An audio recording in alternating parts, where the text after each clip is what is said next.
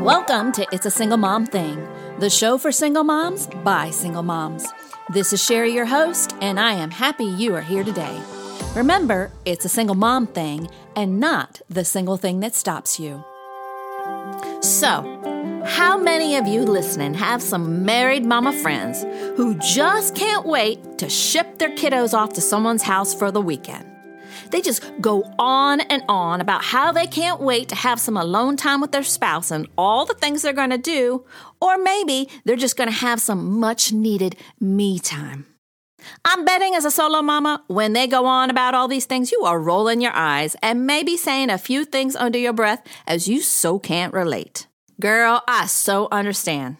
Listen, for me as a solo mama, I had a hard time coping with the days after my son left to be with his pops.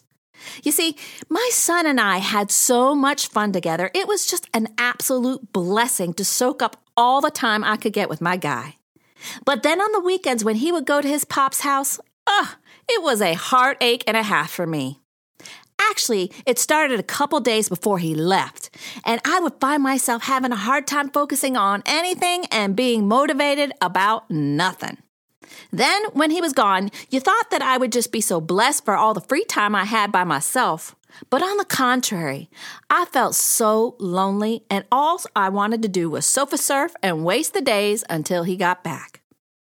Good thing is, come to find out, is that I'm not alone because there are many solo mamas who experience this, and it's called separation blues when their kiddos must leave to spend time with the other parent or, in some cases, their grandparents.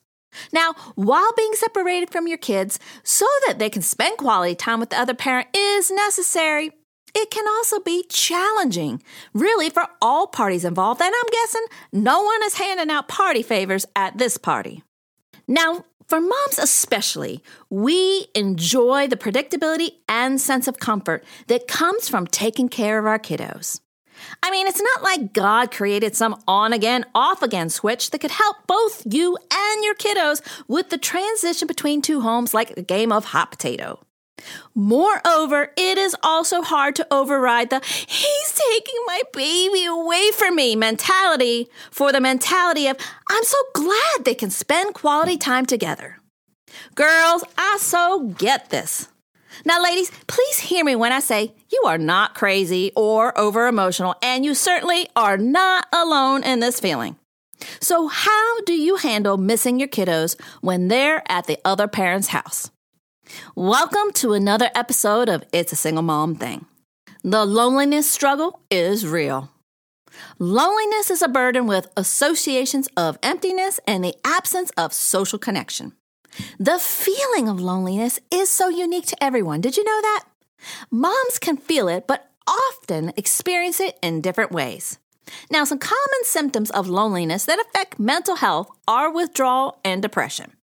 Moms who feel lonely describe the impacts of loneliness as disrupting their focus on work, withdrawing from other family members and friends, or even neglecting their responsibilities outside of their duty as a mother. Now, if I'm honest, it didn't take a doctor to figure this out when you walked into my house. My house was as down in the dumps as I was. As solo mamas who spend so much time and energy taking care of your kids' needs, you've probably forgotten how to focus on your own. Good news is there are a few practical tips you can take to avoid the walls closing in on you and you shutting other people out. So let's discuss three ways to combat loneliness. You ready to go to war, girl? Number one, you're going to plan ahead. Don't wait until you're waving goodbye to make plans to keep yourself busy while your child is away. Plan ahead of time to treat yourself to something special so you have something to get excited about, girl. Go to dinner with a coworker or get a mani pedi with one of your gal pals. Take a day trip with your best friend. Volunteer at a local nonprofit. Now, let me tell you, giving to someone else gives your mind something else to think about. Read books and cross them off your reading bucket list. Soak in the tub with some candles and some quiet music. Get a massage. Watch a movie you've wanted to see. Go on a walk and use the time to listen to a podcast. Hint, hint. Don't let the weather stop you either. Stepping out among some raindrops gets you stepping outside your comfort zone. Stick to a workout regime. And lastly, catch up on some sleep, girl, because you got some bags under your eyes.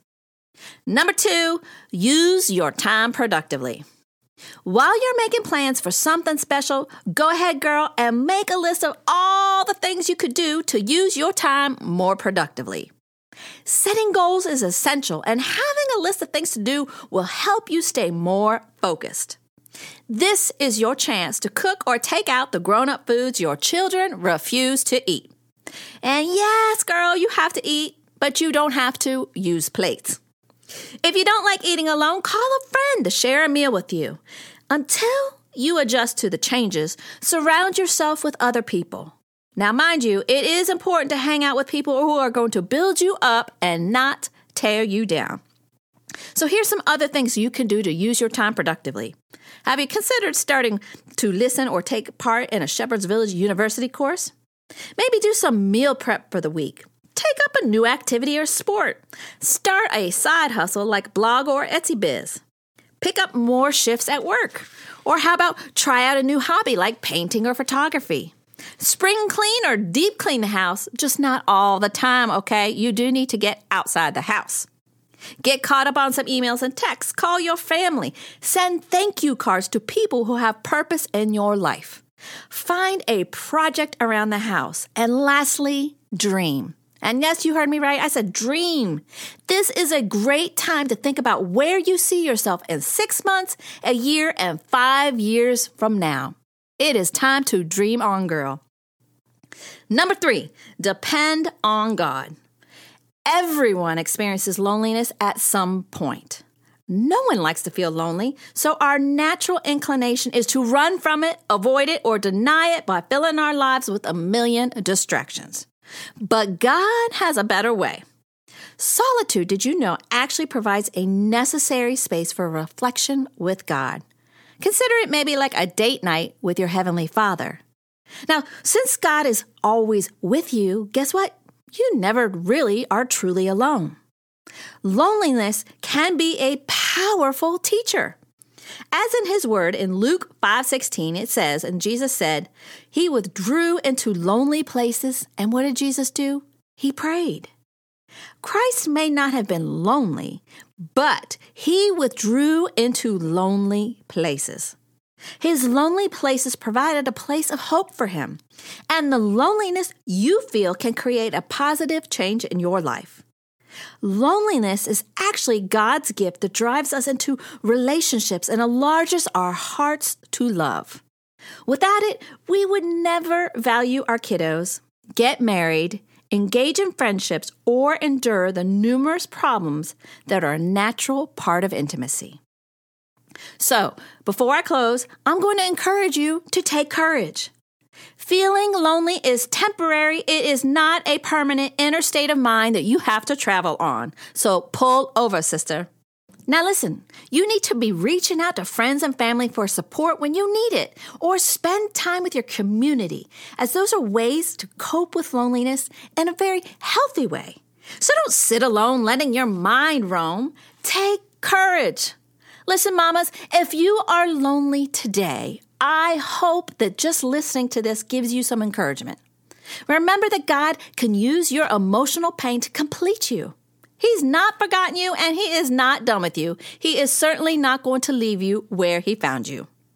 My prayer for you is that the next time you are crushed by the weight of loneliness, whether it's because you miss your kiddos or you may even miss your partner, that you can press into your loneliness and find God's gift until it passes. You may be pressed, but girl, you are not crushed. Now, if you've experienced some loneliness, we would love to hear from you.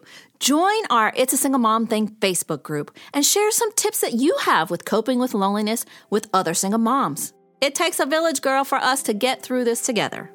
And also, listen, feel free to email me at any time with how I can pray for you.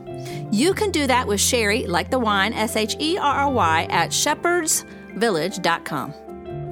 Have a wonderful week. And remember, it may be a single mom thing, but it's not the single thing that stops you.